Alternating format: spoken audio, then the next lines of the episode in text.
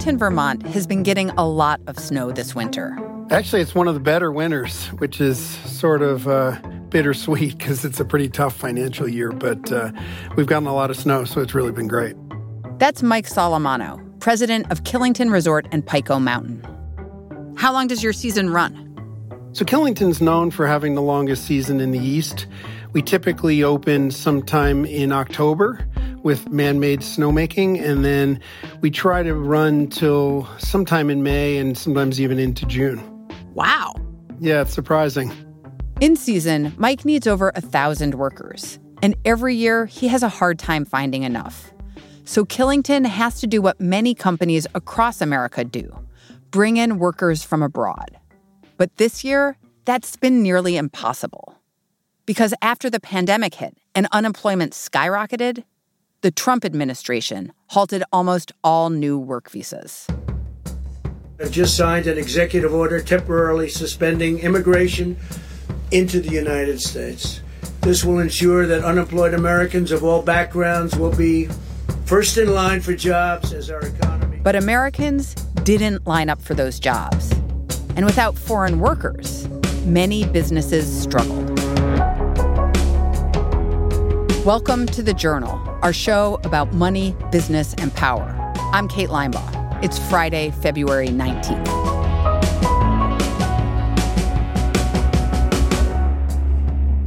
Coming up on the show, how banning workers from abroad hurt American businesses.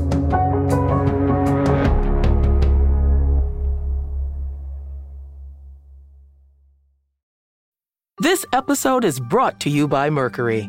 There's an art to making the complex feel simple.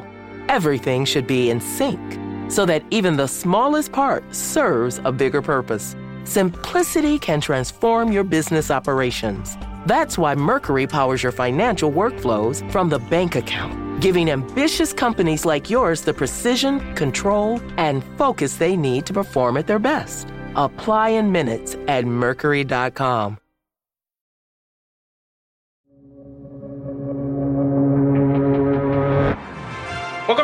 2020-21 winter season at Killington Resort. Let's check in with Operation Stay Safe for tricks and tips to get the most out of your day on the mountain. Skiers are still going up the mountain at Killington, but they're not booting up at the lodge. First things first, boot up at your car instead of the lodge. Killington has had to scale back its operations this season, but it's not just because of COVID. Mike says the federal ban on work visas has also hurt business. So we've basically focused on running lifts, grooming, snowmaking, kind of the core part of our business. And we've shied away from a lot of the indoor food and beverage, bar, all those types of activities. So we've really cut back on what we're offering. It's a combination of not having the staff to do that and also not having the demand and having a lot of COVID restrictions. In a typical year, Mike brings about 200 foreigners to Vermont on work visas. And to do so, he has to jump through a lot of hoops. If we want to bring in an international worker, we need to prove to the federal government that we have a need. So we actually get the prevailing wage from the federal government. And they tell us what the rate is that we need to pay. And we go out and actually market in our community and in the state that we have this job. Say it's uh, snowmaking, and we say we're going to pay $14 an hour for snowmaking. We try to hire locally, and we need to prove that we've advertised locally. And then once we've shown that we're not able to hire all the positions, then we're able to go out of country to get these workers. Mike says this whole process gives him confidence that Americans are first in line for the jobs at his resort. This group of international workers is not taking local jobs. I know that's the easy thing and it makes sense to people that of course they're taking local jobs. But my point is in a normal year, midwinter, we still have about 10 to 20% of our positions unfilled, even after bringing in international workers. To fill some of that gap, Killington hires foreigners through the H 2B and J 1 visa programs. Both visas allow people to work in the U.S. for a limited time. And both of these visas were part of Trump's ban last June. Our colleague Alicia Caldwell, who covers immigration, says Trump's reasons for the ban were twofold. One, President Trump at the time said, We've got this COVID thing. We can't let new folks in. Keep the COVID out of the country. And then, second, the economy. Unemployment was skyrocketing in those early days of the pandemic. So the goal was get jobs for Americans and keep out COVID. How did this fit into the Trump administration's broader effort to curb immigration to the U.S.? I mean, it's part and parcel, right? So the Trump administration made no secret of, at least in terms of illegal immigration or irregular migration, they wanted none of it. They did everything they could to shut down the borders, shut down asylum, and so on. But they also wanted to crack down on legal immigration. There was a big effort within the administration to focus again on America first, American jobs first by American, and push employers to only hire American. Alicia's been tracking down what impact the ban on work visas has had on American businesses that need workers. How much has this ban caused work visa numbers to drop? Dramatically. 90% in some categories. 85%, I think, in others. I'm trying to pull You're the looking numbers. this up? Um, I am. Nerd's gonna nerd. Um, Nerd out, girl. J1s, they dropped about 88% from June through December compared to a year ago. H1Bs were down 94%. Those are all your high tech workers. As Alicia notes, there are many types of visas and many rules for them. L1s, those are the intercompany transfers. Generally, you're here for a couple of years. J1s, there's a start date and an end date. Same with the seasonal non agriculture. H2Bs. So those are your landscapers, your hotel cleaning crews, and so on. Agriculture workers, again, finite period. And you also have to go home for a period. You get your F visa and you transfer schools or you continue your education or what have you.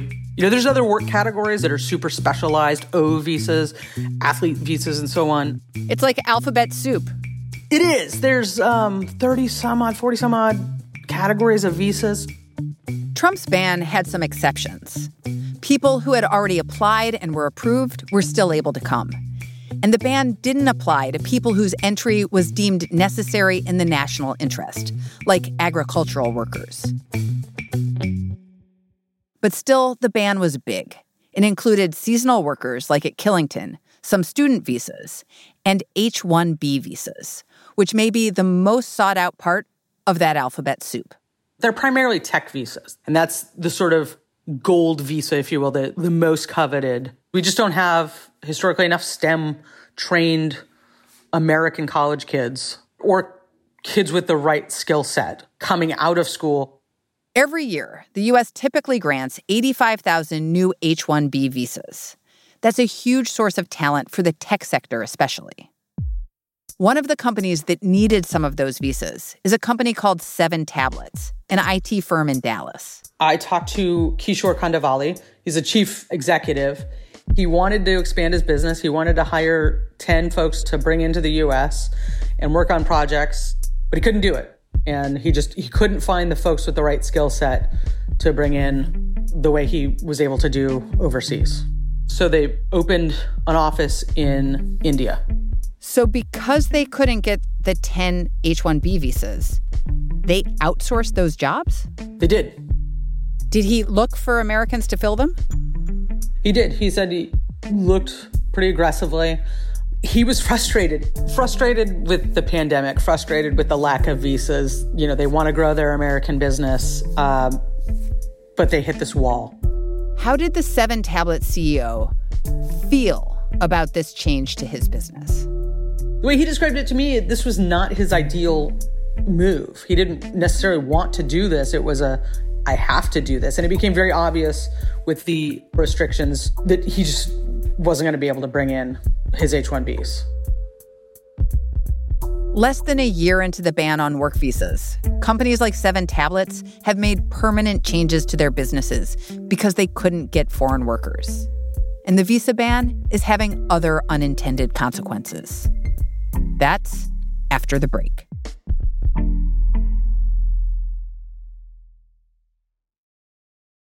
This episode is brought to you by ServiceNow, the AI platform for business transformation. AI is only as powerful as the platform it's built into. Enter ServiceNow. It puts AI to work for people, for employees, for developers, and even your customers, removing frustration and supercharging productivity. On our intelligent platform, AI isn't just a promise, it's happening today. That's why the world works with ServiceNow. Tap the banner to learn more or visit servicenow.com slash AI for people.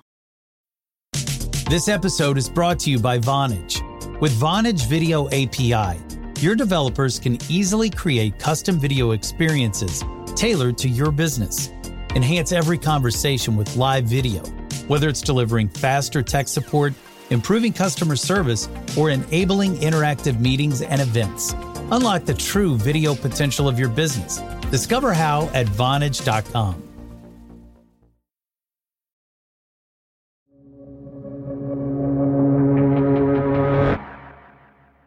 Morey's Piers is a family owned amusement park in Wildwood, New Jersey.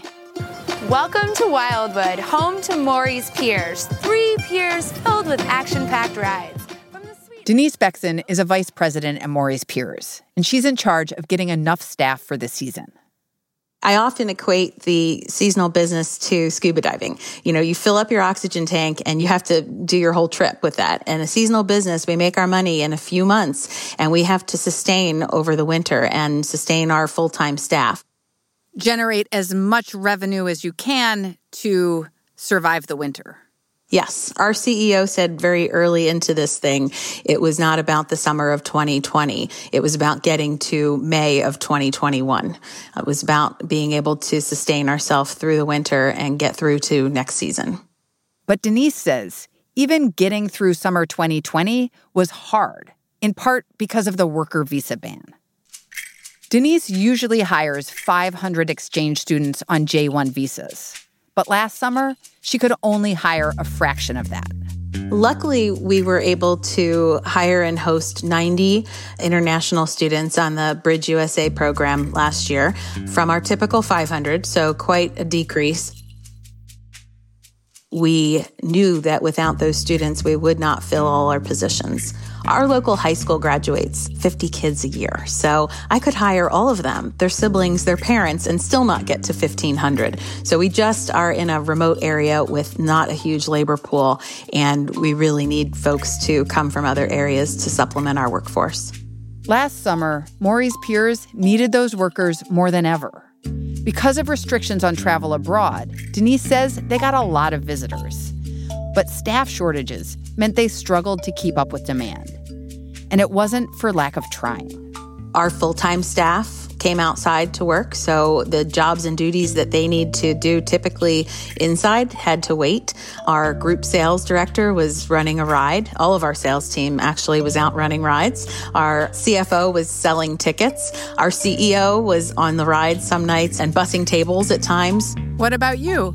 Uh, food, food and beverage. what were you serving? Um, I make a mean French fry. oh, man. That sounds so good. And even with all hands on deck, it wasn't enough. We did have to do some layoffs. We had some position eliminations, some folks who went to part-time work, which was difficult for everyone and not a position, you know, that we enjoy being in and not one that we had been in before. And we hope to never repeat. If you had these seasonal workers, do you think you would have had to lay off as many full-time employees as you did? If we were able to have more of our summer work travel students, we would have been able to keep more folks on over the winter months for sure. So at Morey's Piers, the loss of foreign workers didn't give American citizens more jobs, as Trump had hoped. It may have actually done the opposite. And looking ahead to this summer, Denise hopes the Biden administration will lift the ban on worker visas to prevent more jobs from being lost we really need it to be rescinded because now is when students are looking for what they're going to do for their summer, planning if they need to get visas. That all needs to be starting now. Additionally, we're hopeful that these visas could be prioritized. Currently, there's uh, prioritization for visas that are considered in national interest, and we would be hopeful that we could get the J visa included in that because it is vital for our tourism areas to be able to operate this summer. And we want to be able to have as productive and successful a summer as we possibly can for our year round career folks who this is their livelihood. Morey's Piers vital to the national interest. well, tourism vital to the national economy. We all need a good summer after this winter. Yes, yes, for sure. So we asked Alicia, our immigration reporter, did Trump's foreign worker ban achieve its goal? Did it save jobs for Americans? No. As one immigration expert who, who studies the economic impacts put it, if this was an experiment for last year, it would be a failed experiment, and the subjects of that experiment would not have fared well. What's the Biden administration's position on foreign work visas? We don't know yet. I think we can say the Biden administration has a much different policy overall on immigration, supports immigration, is moving forward to push an immigration reform bill in Congress that could include some work visa issues. We'll see what happens, but the idea that Biden wouldn't reverse this or let it lapse seems a little bit implausible to me. So, looking at this ban on work visas, it came at a time when unemployment was so high, and yet these businesses still couldn't attract American workers. What does that say to you?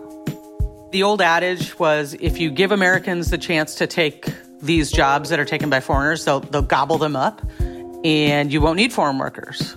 Well, it turns out that's not true.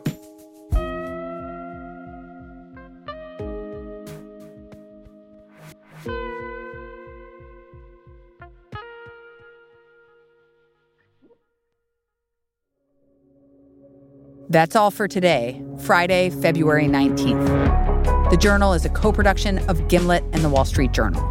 Your hosts are Ryan Knutson and me, Kate Linebaugh. The show is produced by Catherine Brewer, Jarrard Cole, Pia Gadkari, Annie Minoff, Laura Morris, Afeef Nessouli, Ricky Novetsky, Enrique Perez, Sarah Platt, Willa Rubin, Annie Rose Strasser, and Rob Szypko. Our engineers are Griffin Tanner and Nathan Singapak. Our theme music is by So Wylie. Additional music this week from Katherine Anderson, Billy Libby, Bobby Lord, Emma Munger, Peter Leonard, and Blue Dot Sessions. Fact checking by Nicole Pasulka. Thanks for listening. See you Monday.